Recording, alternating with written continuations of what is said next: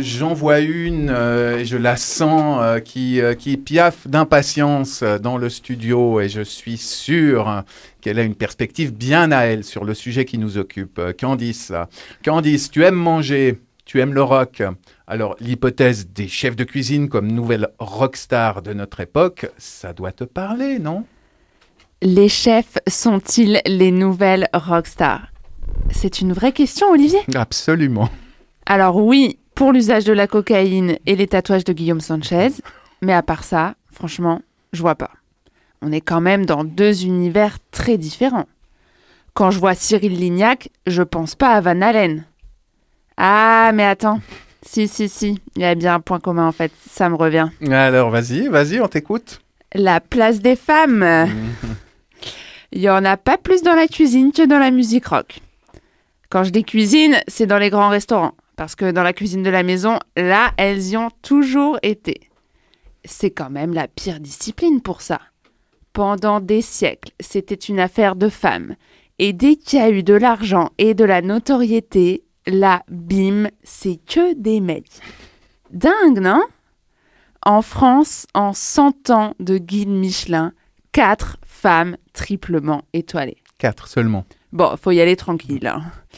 Cette année, même pas 10% de femmes dans les chefs étoilés. Oublie la parité à ce compte-là. hein. Ok, Candice, c'est vrai que c'est pas un milieu très égalitaire. Du coup, quoi, tu t'arrêtes là?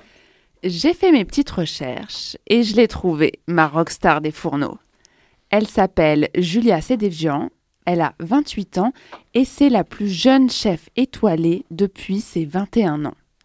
Deux ans plus tard, elle ouvre son propre restaurant, Baïta, et là, bim, elle chope une étoile directe. Julia, elle dégomme, elle fonce, elle a pas le temps. Elle casse les codes, elle propose de la cuisine végane et sans gluten, notamment dans son deuxième restaurant, Cicéron. Et elle a un look.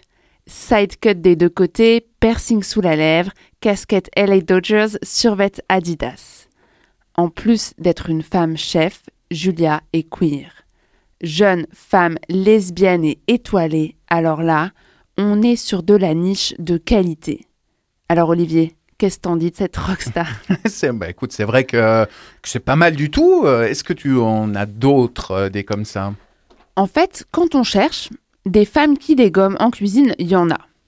Claire Vallée, première étoile végane. Nadia Samut, première étoile sans gluten.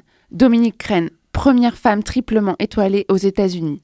Alexia Duchesne, plus jeune femme sur le podium de Top Chef. Que des premières fois. Est-ce que les femmes prendraient plus de risques? En tout cas, à part celles qui passent en prime time sur M6, elles sont moins visibles. Peut-être parce qu'elles passent plus de temps à travailler leur métier que leur image. Parce qu'elles ont plus besoin de faire leurs preuves que leurs homologues masculins. Ah oui, du coup, c'est un peu la double peine. Qu'est-ce que ça change d'être une femme en cuisine? En réalité, ça ne devrait pas changer grand-chose. Mais il se trouve qu'elles questionnent un peu le game quand même. Plus proches de leurs employés, moins d'insultes et de crises de colère, plus proches des questions environnementales avec une cuisine plus végétale, moins impactante en carbone et en déchets. Une cuisine plus abordable aussi. Quand elle devient chef des Fables de la Fontaine, Julia Sedevjian change toute la carte et divise les prix par deux. Résultat, le resto repart comme sur des roulettes. Ok, et pour en revenir au thème? Les femmes en cuisine, c'est des rockstars par définition. Gravir les échelons dans un système militaire, se faire une place dans un milieu masculin voire machiste, ça c'est ambitieux et il faut les reins. Comme une tournée d'adieu de Johnny. Et même reconnaissance pour celles qui cuisinent à la maison. Faire des coquillettes au jambon tout en faisant les devoirs, en payant les factures, en lavant le linge, sans faire cramer la baraque et en restant zen, ça, c'est rock'n'roll.